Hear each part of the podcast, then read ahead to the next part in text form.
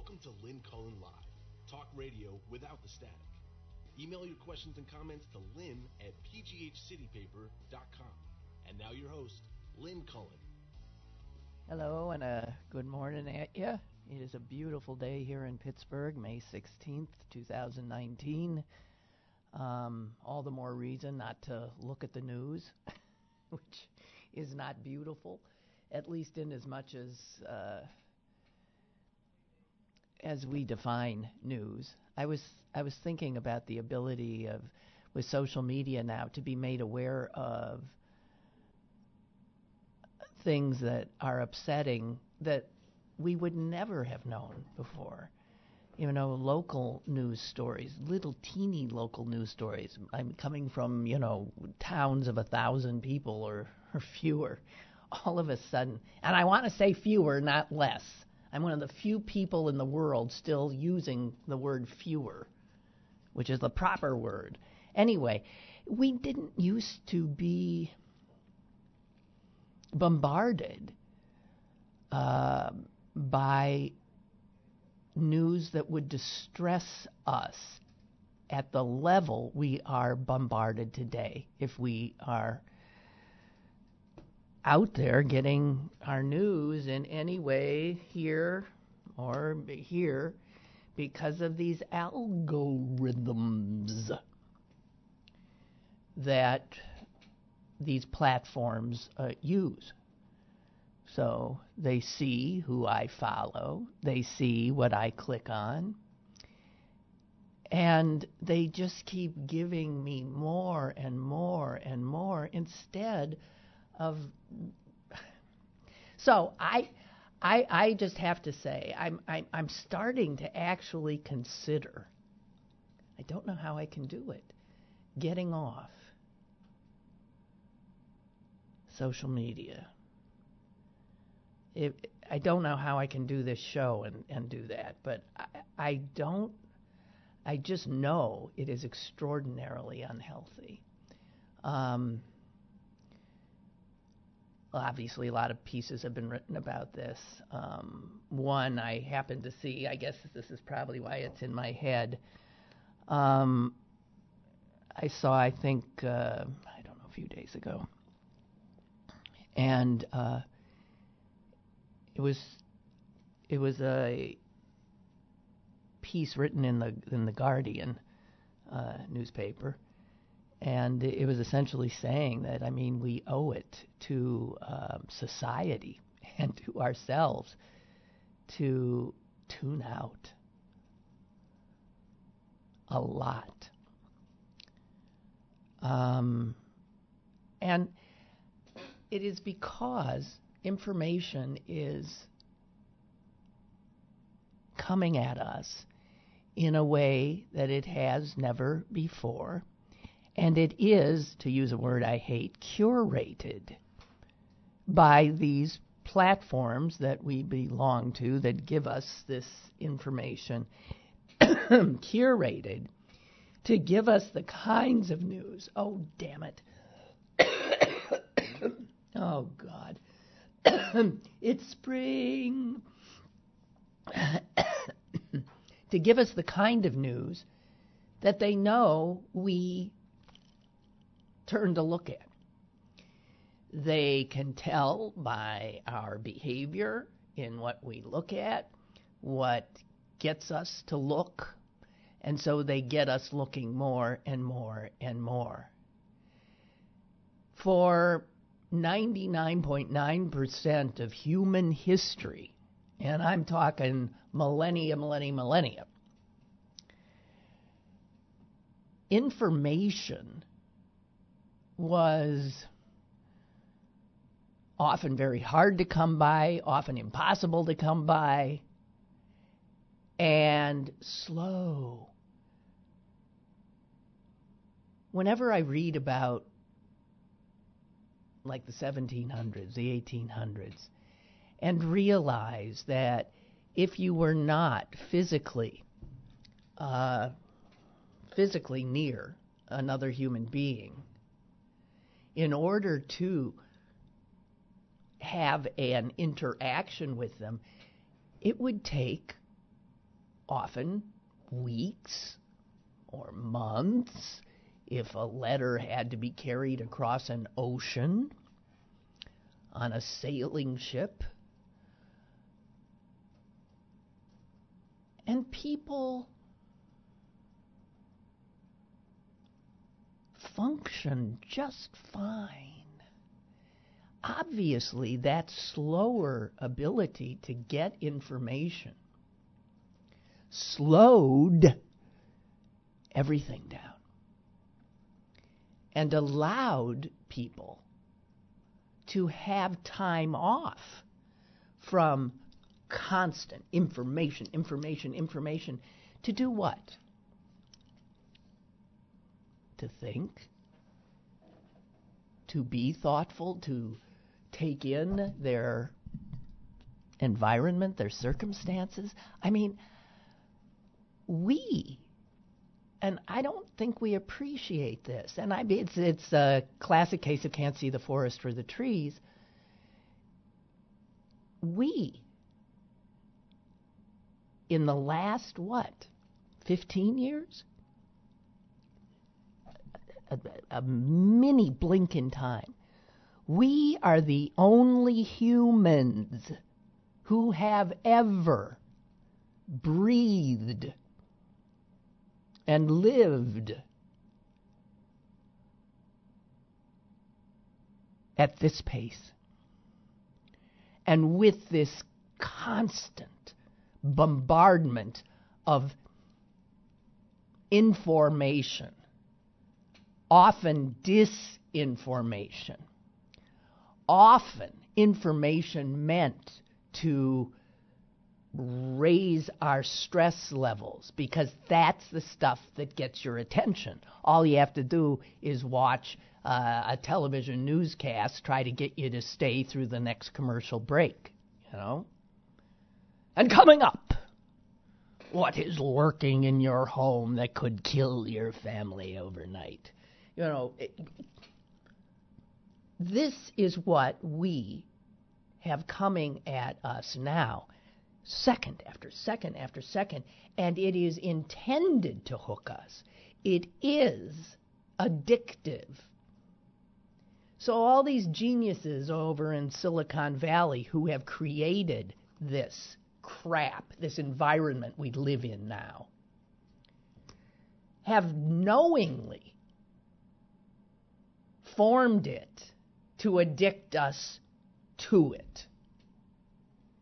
And that addiction does nothing to truly inform us, to truly make us better citizens, better people. I think a lot could be said for tossing this out.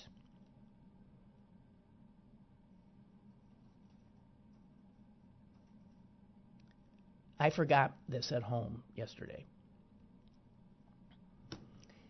And the minute I realized I didn't have it, I panicked. I was dry. I had to drive down yesterday downtown here to come here. And immediately felt incredible stress. What if I have trouble finding a place to park? How do I get I, I can't like call Amy, my producer, to tell her, "Hey, whoa, whoa, I might be late." Oh my god, how do I Oh my god, I don't have the app to the for the parking if I do find a place on the street. Oh my god, I'm going to have to I'm I am not kidding you. Later, after the show, I had an errand to run in a part of town I don't know well. And I got a little lost. And I thought, I can't believe I can't. I was like in the north, northern Pittsburgh, north suburban area.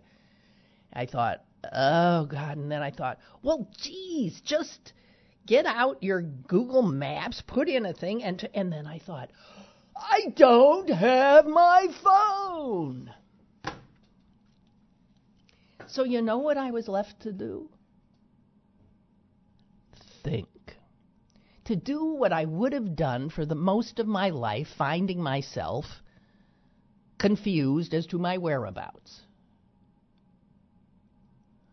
I actually was proud of myself because I scanned the horizon and I saw some satellite towers. And I thought, whoa, whoa, over there. That's, I bet, WPXI and 22. There's all over there on those hills. And I made my way toward them to get my bearings. That is actually a better use of my brain than. But I mean, to divorce myself from what is now the norm is to, in some ways, you know, do a Thoreau be, or be isolated. Um, and yet, I think I would be better off. I know I would. I know I would.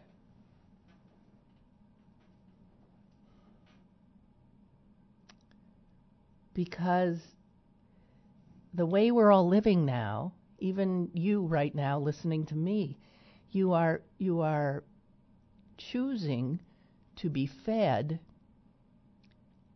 an endless diet of the kind of information that you are regularly fed.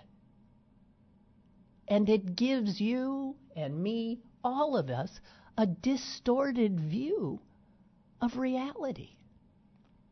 Because we all are now existing in bubbles that absolutely preclude getting lost and understanding and bumping into people you wouldn't. You know what I mean? The way life used to be.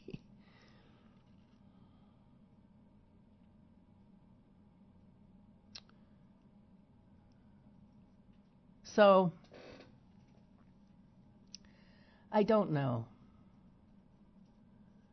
I just don't know. This so called information age, I, I remember when they started calling it, and I was always saying, it doesn't look like that to me.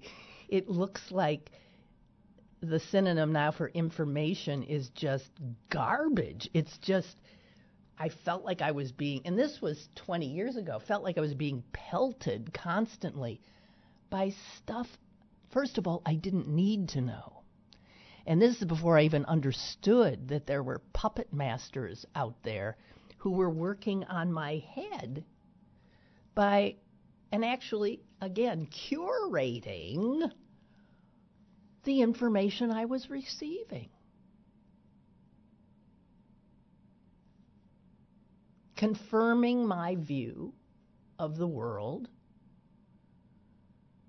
Maybe we should be forced to trade phones with people we don't agree with or are totally different from us, you know, maybe once a day, every month, or just, you know, live their reality, see what they're being fed. I, and if you think that you and me are only being fed truth and they are only being fed lies, that's that's ludicrous. That really is. You get the impression I don't much like this world I'm living in right now, you're right. I don't, but then, you know, what choice do I have? what choice do I have?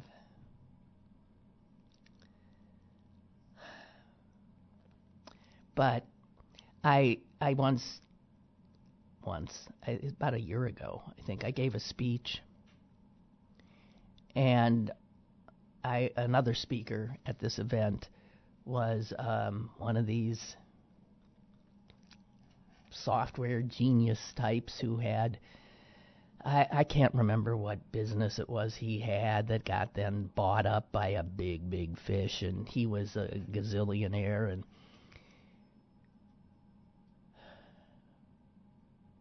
and he showed me his phone it was like a hundred year old flip phone. It was it was ludicrous. He couldn't get any I mean, it was just a mobile phone, essentially. It was not a mini computer. And I said, What? What? And he said, Look, I spend most of my workday, and my workday is a long one, in front of a screen getting in information. He said, When I am not at work, I don't want that coming in.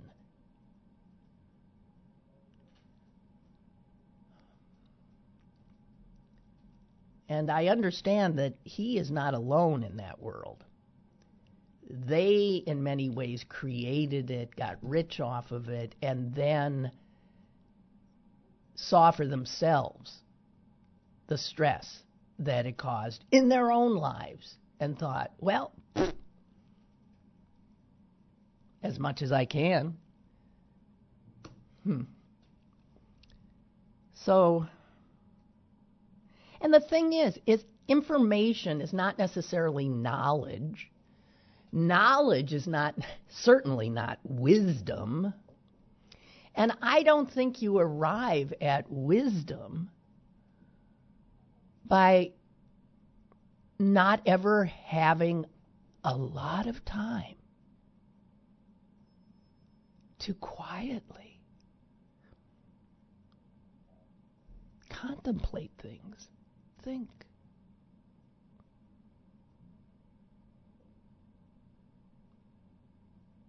And there is no doubt that our bodies, our physical bodies, are stressed out by this.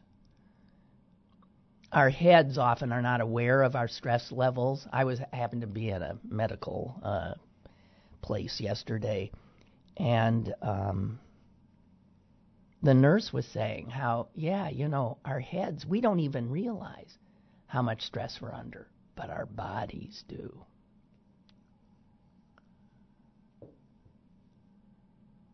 Our bodies do.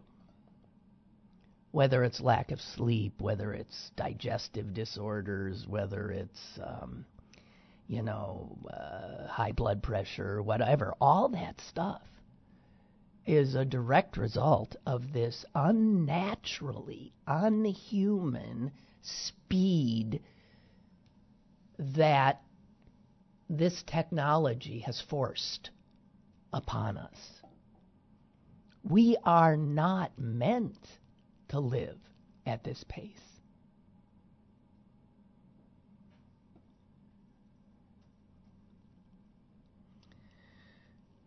So that's that. I wasn't intending to say any of that. Where did that come from? I don't know. Barbara sends a, a little bit of history. God, it was 1844?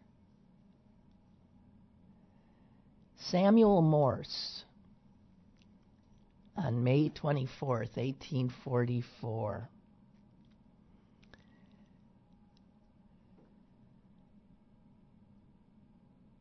sent a historic first message on the telegraph. And he was wise enough to say, What hath God wrought? He knew that he was setting off a change in the speed with which people had ever been able to communicate. And he knew it was something huge.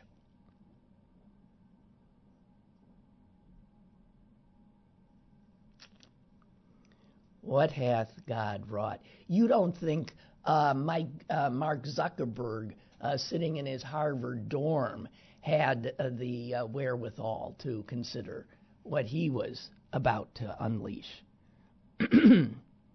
he didn't say what had God wrought. He was too busy rotting it.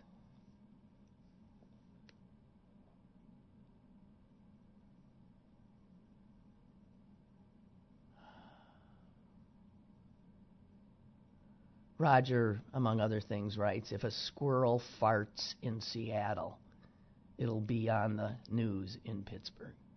That's right. That is it.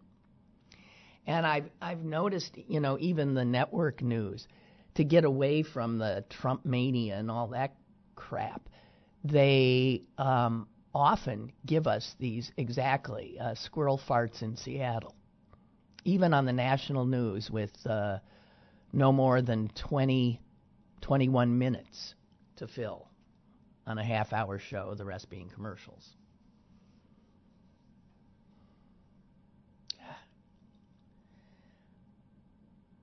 Timothy Leary was a man ahead of his time. Turn on, tune in, and drop out. drop out.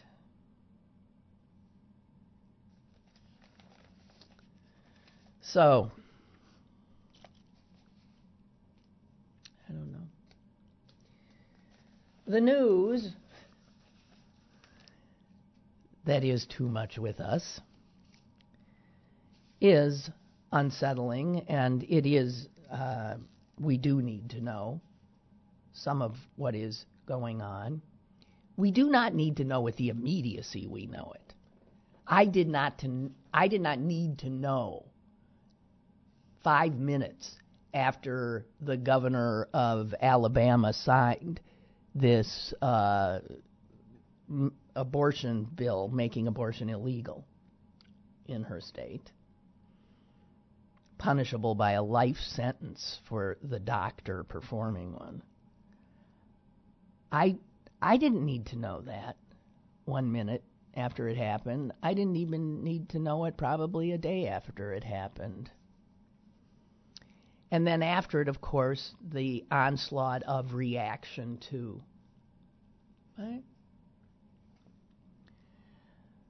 But even if I learned a day or two later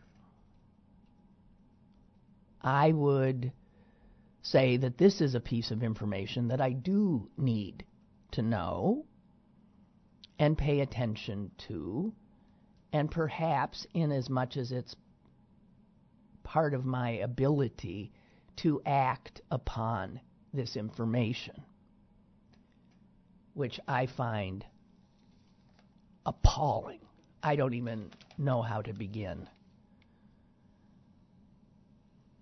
There's a handbook that's been written for how American women can make their way through a post Roe America. It's called Handbook for a Post Roe America.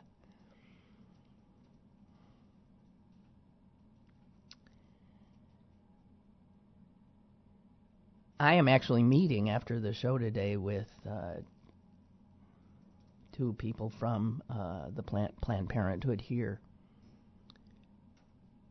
because that organization is in a truly desperate situation.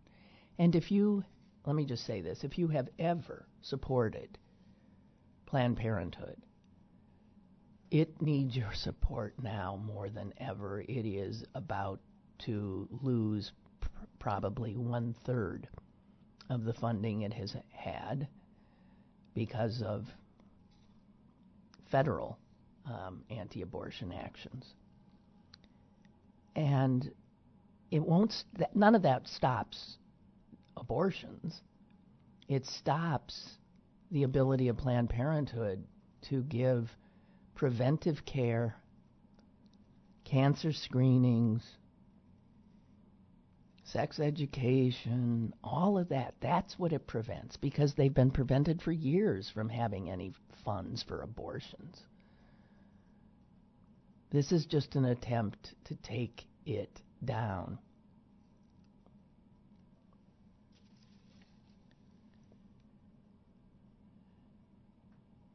If you have supported Planned Parenthood in the, in the past, through donations, through volunteer work,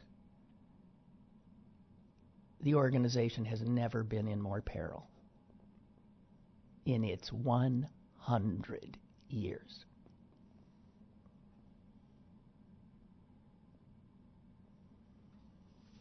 And here's the big thing. And I, I don't know how to get this through people's heads.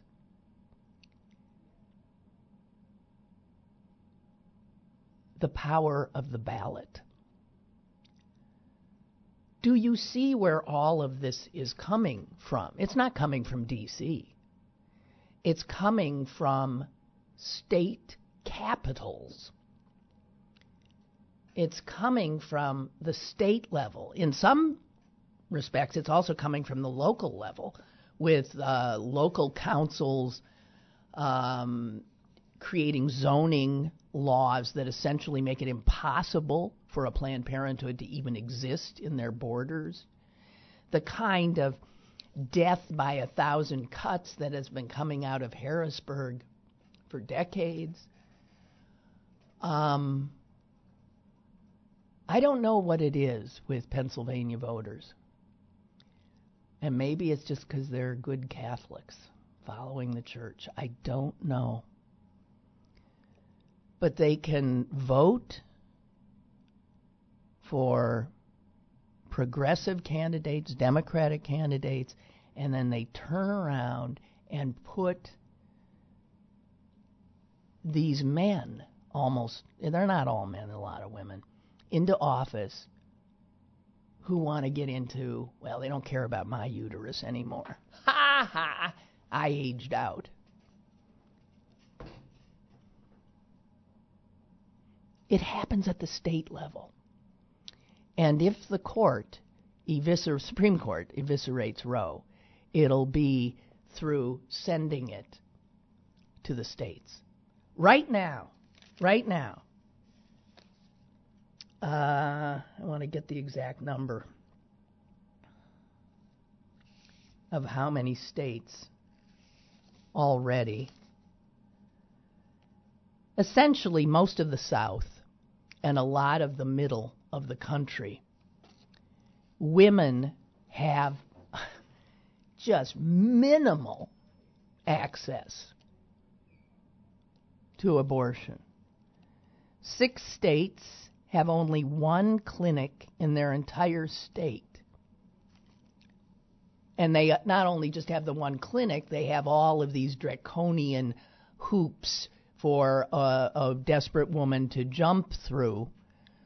And if that woman is poor and doesn't have the ability to uh, drive to where that one clinic is, take a day off work, a day off work means she isn't paid then leave, then come back another day because then a waiting period has been imposed. All of those things are are are are only to hobble a woman from owning her own body.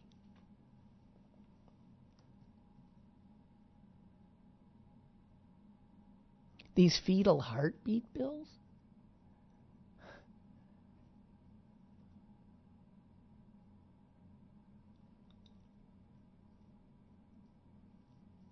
No fetal heartbeat would exist without the woman carrying that fetus. Her heartbeat, the woman's heartbeat is what even obviously allows the possible development of a full human being.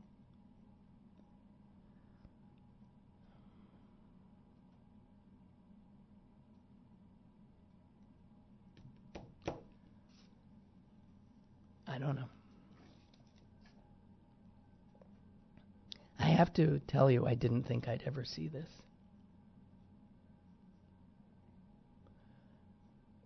Roe will be essentially overturned. Uh, maybe not this year, maybe not next, but it will be overturned. It will be um, eviscerated. it will be dismembered like the so called pro life people say babies are dismembered.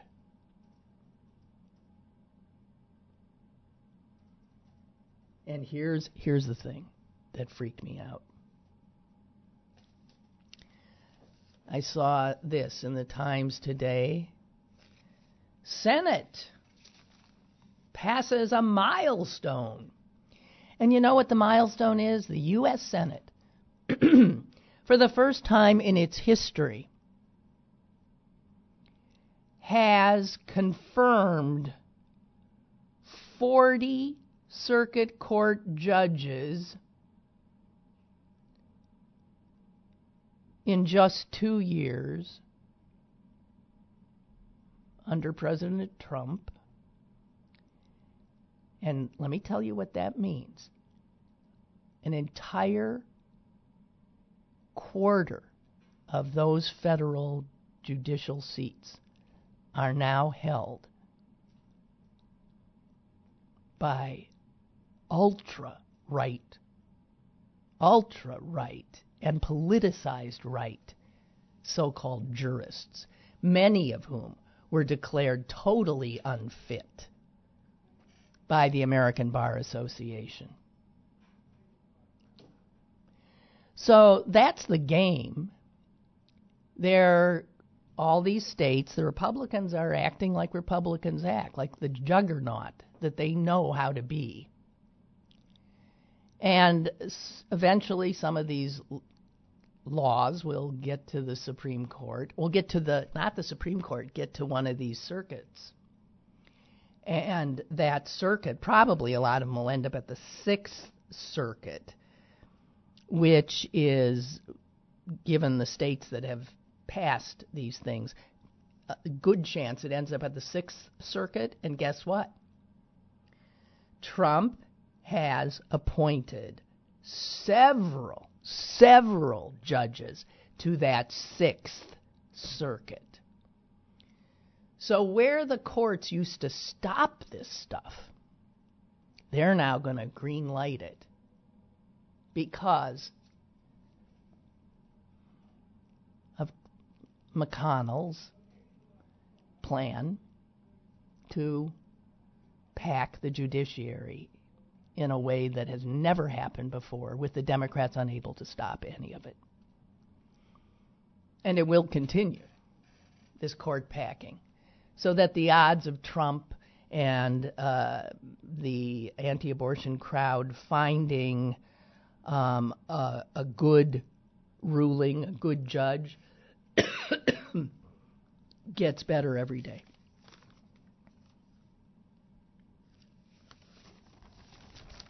It's a little unsettling.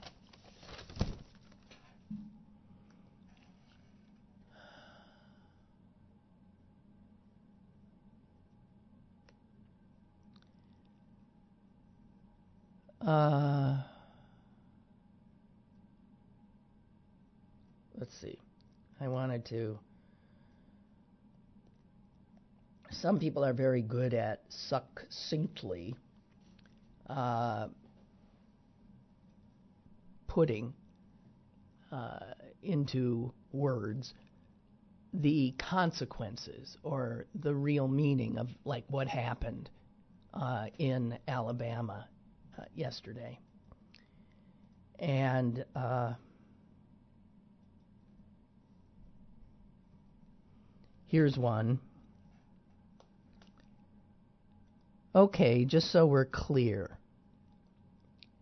Now in Alabama, a man who rapes a woman and gets her pregnant will serve less time if convicted.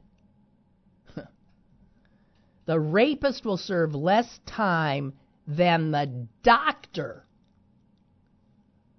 who the woman might go to and say, please get this rapist, get this, this, get it out of me.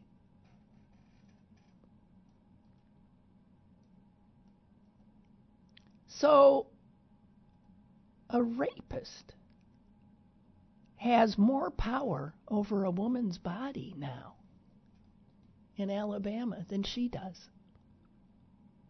A rapist!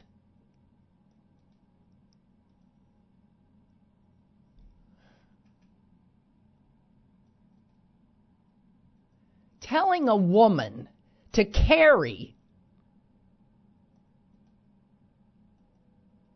a pregnancy conceived in a violent assault and rape against her will is mind blowing.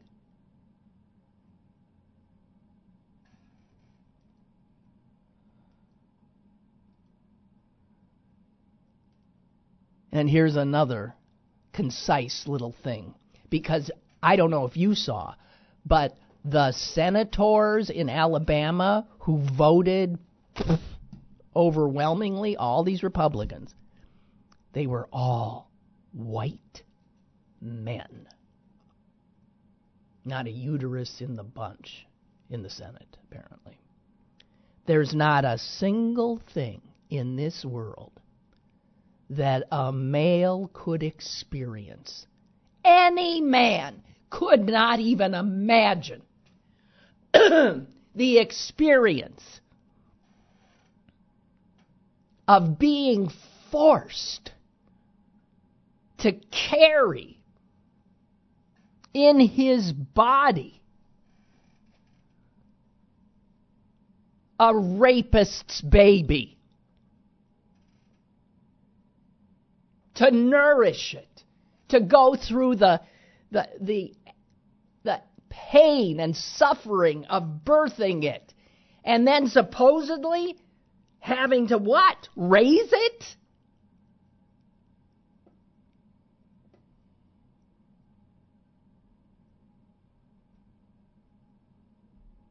There are no laws that impose on men anything even slightly equivalent.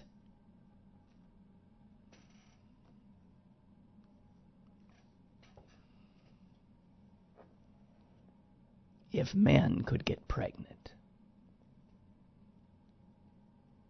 A friend of mine wrote a song about it. If men could get pregnant, abortion would be a sacrament.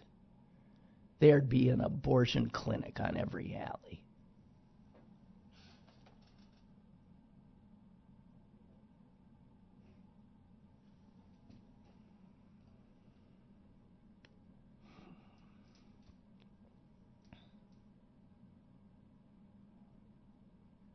Barbara is remembering where uh, students at uh, Pitt in the 60s, late 60s, early 70s went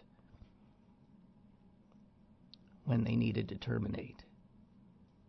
She said there was a doctor in the Carlton House Hotel.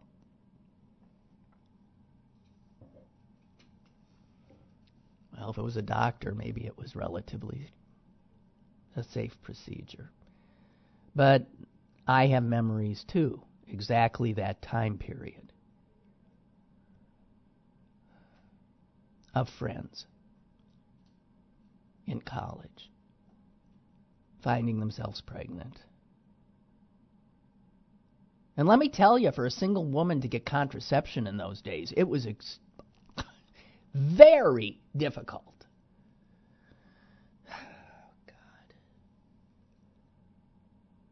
But I lived through two rather harrowing incidents of friends. One in New Jersey that was frightening. Because the people who were providing this service to desperate women were, of course, breaking the law, just as they will be soon again. All right, I'll get off it.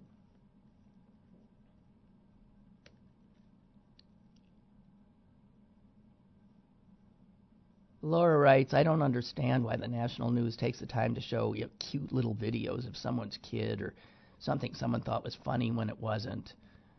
When every local station is also going to show it. It isn't relevant the first time and certainly not the fifth. I think sometimes they do it because they do research and they know that their audience is getting sick of all the bad news. So, in order to keep their audience, they give them these little tidbits, usually toward the end. Um, I don't know. Laura also writes, I'm also appalled at the ch- changes legislatures are making to the abortion laws. What gives all these men the right? And what is wrong with any woman who votes for it or who signs the bills? Actually, the bill in Alabama was sponsored by a woman legislator and signed into law by a female governor. Um, there are women, and there are millions and millions and millions and millions of them that completely take the ma- ma- uh, it's not necessarily a male point of view. I think often it's um, religious point of view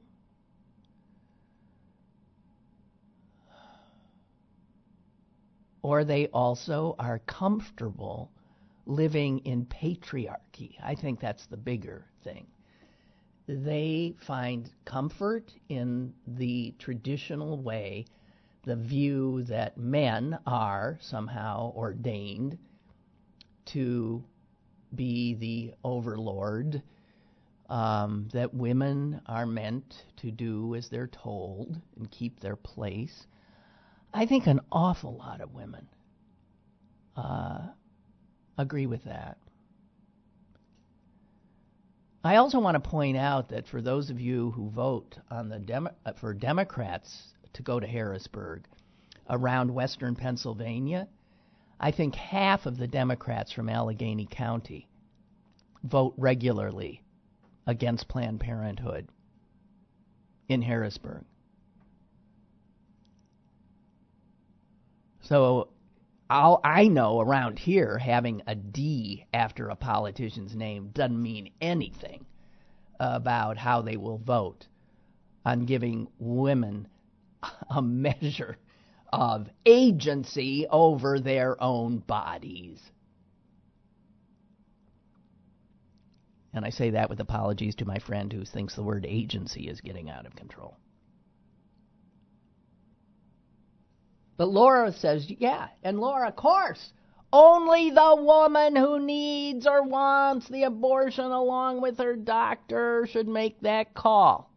And if she's in a loving relationship, I'll let the guy come into that picture as well, the husband, the the boyfriend, if in fact that's a long they're just not into marriage. I mean, yeah. Unless you are in their situation, you don't know. One size doesn't fit all when it comes to abortion. That's the big thing to know. Every woman's story is different. Forcing a woman to bring into the world a child she does not want doesn't seem like a good start. And often does not want because she cannot afford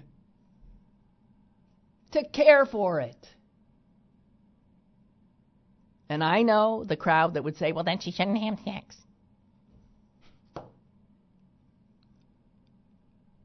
Or she should have used contraception.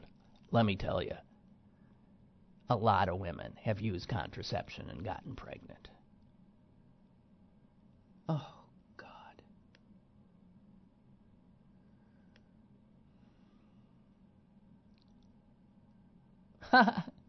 Milton, this is great. The difference between knowledge and, and wisdom. Knowledge is knowing that Frankenstein is not the monster. Wisdom is knowing that Frankenstein is. Oh, that's good. That's good. That is good. I love that. Wow.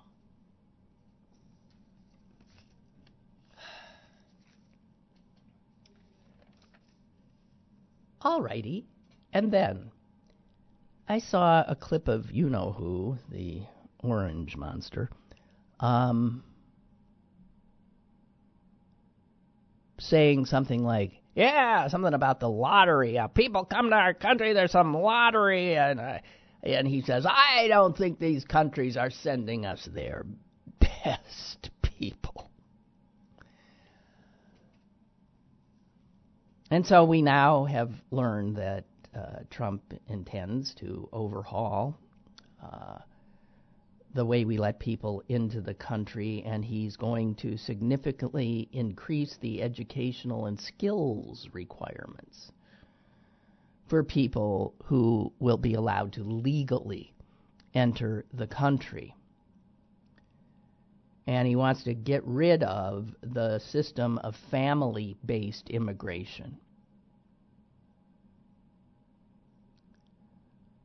He wants anyone to get in to have specific skills or real nice job offers already.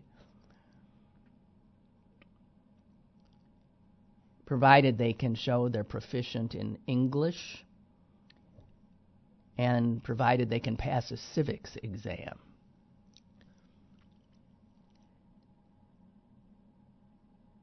What do you want to bet that Trump couldn't pass that civics exam? I'm serious. What what would you bet? I'd bet a lot. And here's all I want to ask about that. About his plan to only let all people who are already well educated into our country. They already are on the top from wherever they are and they could stay in whatever country they're in and or go someplace else. They already have a greater advantage than anyone, and he wants to advantage them more. But here's the thing I thought that just blew my mind.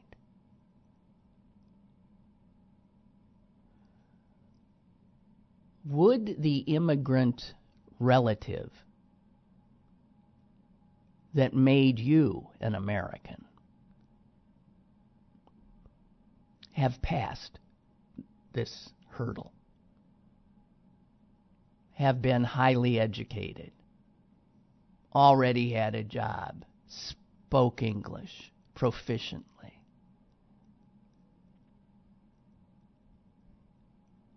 And I'll tell you what the odds are. The odds are your ancestor did not.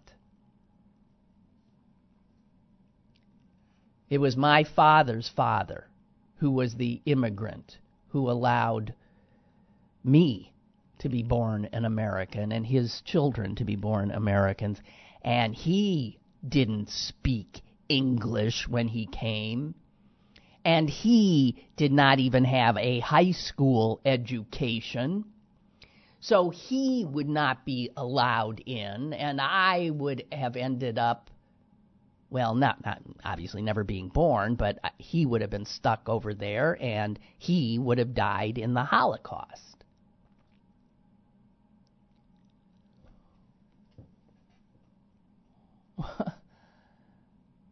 would your ancestor have gotten in? And this disgusting sense that the people who are willing to drop everything, leave everybody and everything they know, but they have the courage to take that chance and go to a place where they heard that they could be somebody. That is the Statue of Liberty I know. That is my family story. I'm willing to bet that's your family story, most of yours, unless you're one of these Mayflower types. But most of us, that's how we got here. They weren't educated. They didn't speak English. They were just hard working people. The soul of this country.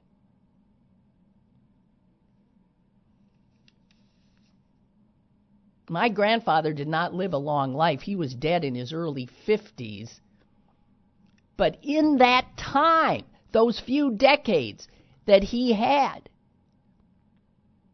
he went from being a peddler to owning a little furniture store that then became a bigger furniture store. And he was a successful man. I never knew him. Probably spoke with a cute little Yiddish accent. And he was just one of millions, right?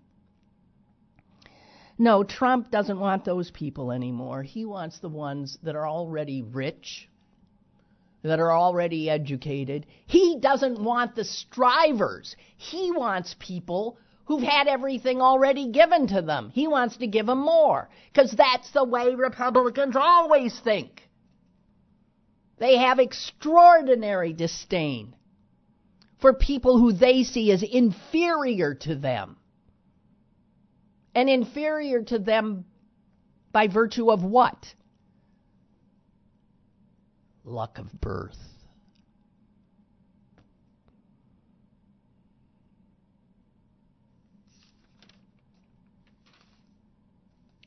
I don't like this time and place. Yeah, Bree, you're right. Melania's parents got in to the country because they are family. I'm sure there was always a loophole to get them in. And look at the wondrous things that Melania's family has done for us.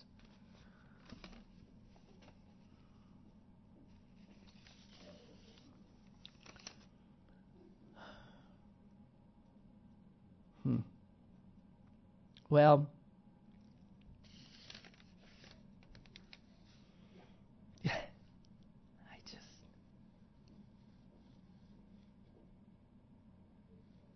Roger writes, let's face it, the GOP is a white sausage party with dutiful wives.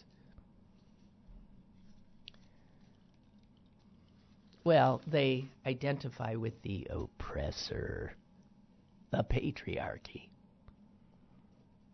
They're comforted by it. They like it. I mean, they like it. They ben- they perceive themselves as benefiting from it.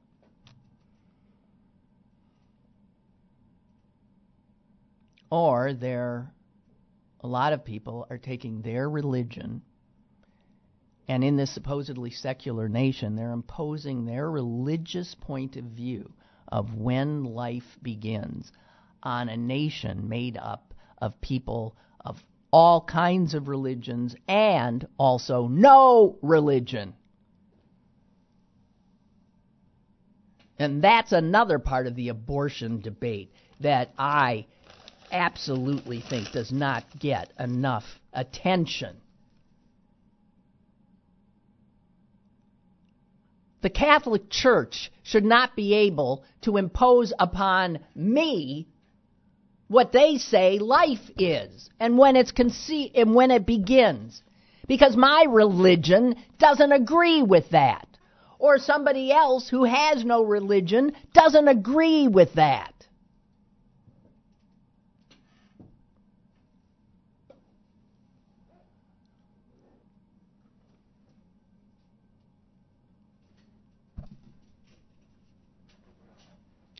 I was uh, exercised uh, the other day about uh, Trump uh, inviting this despicable um, Prime Minister of Hungary uh, to the White House and lavishing him with praise.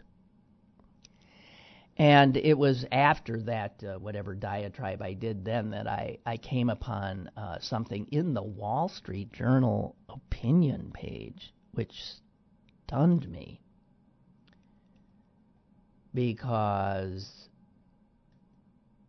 this guy, writing in the Wall Street Journal, said that Trump's calling Viktor Orban well, what he actually said was Orban has done a tremendous job. He's well respected all over Europe. First of all, a lie, a lie. And this Wall Street Journal opinion writer says, What a disgrace.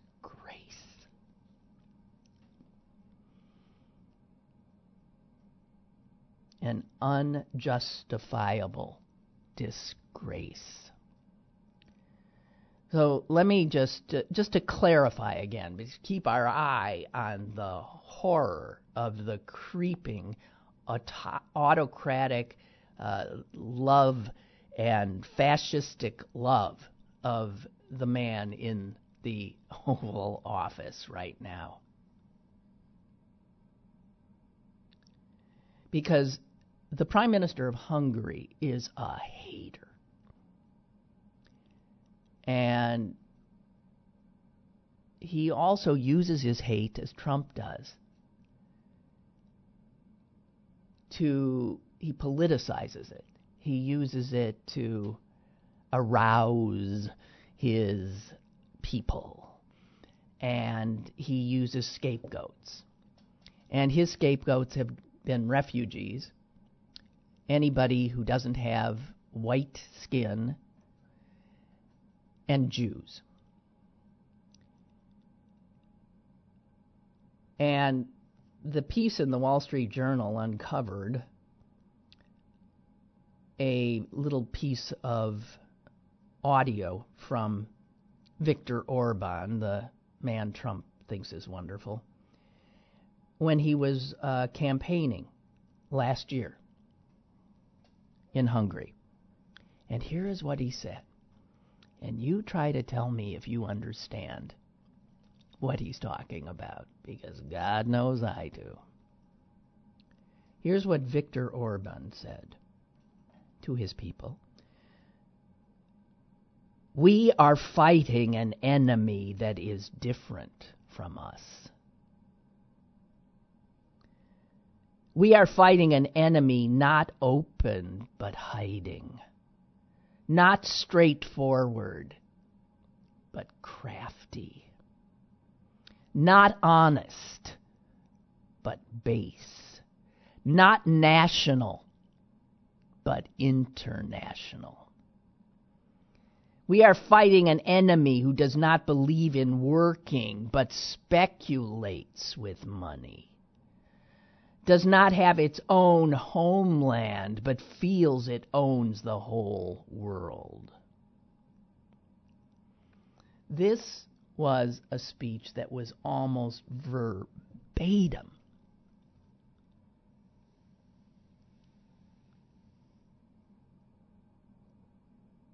Hitler speeches.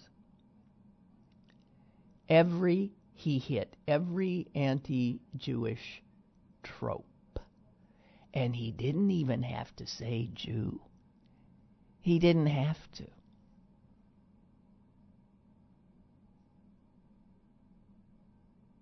These people never have to. It's understood. Um, under Orban, the public school curriculum has been changed in Hungary. It now includes uh, books by just flat out anti Semites that the little Hungarian children are going to have to read. Um, one of the authors we're talking about ha- uh, said, Jews are the most serious and deadly enemies of Hungary. This is the man that our president welcomed and lauded.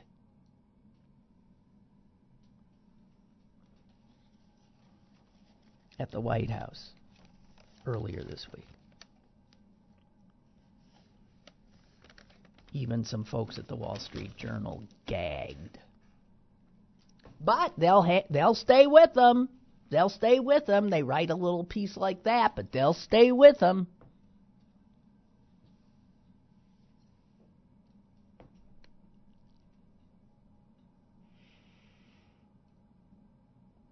Milton's found another great quote. Milton, jeez. Educator Tim Weiss, speaking about European immigration to America, uh, said this, and it's so true. The winners did not leave Europe. Why would they? It was the poor the illiterate, the unskilled or barely skilled. But when they left Europe, they were not of the class that we would consider winners. Many never had a chance to even play the game until they got here. Milton adds and this is it, Milton, thank you. America doesn't attract winners, it creates them. Like my grandfather, maybe your grandfather, right? The winners stay. They don't have any reason to run, start over, have to learn a new language, whatever the hell. It's always, no, the people who are downtrodden. They're the ones who built this country. What used to be such an amazing country that I was so proud, I was proud of. I understand, I know history, I know there were things I wasn't, but we did some things really right even if we had to take an awful lot of our country people kicking and screaming forward with us. And so here we are again, a good 40% of Americans not even comprehending what this country is and why it is the great country that they wave the flag about.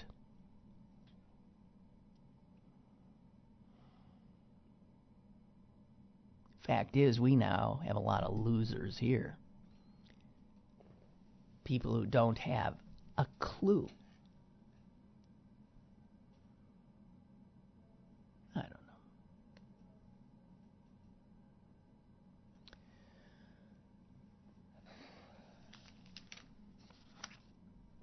Oh my God, look what time it is.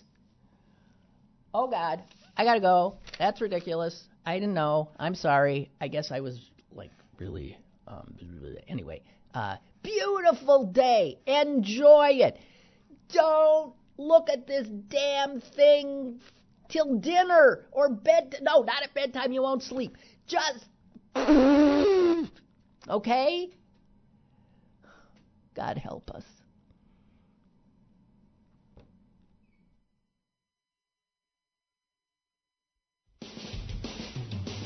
Lynn Cullen Live, Monday through Friday from 10 a.m. to 11 a.m. and archived at pghcitypaper.com. The opinions expressed on Lynn Cullen Live are those of the host and do not necessarily reflect the viewpoints of Pittsburgh City Paper or its advertisers.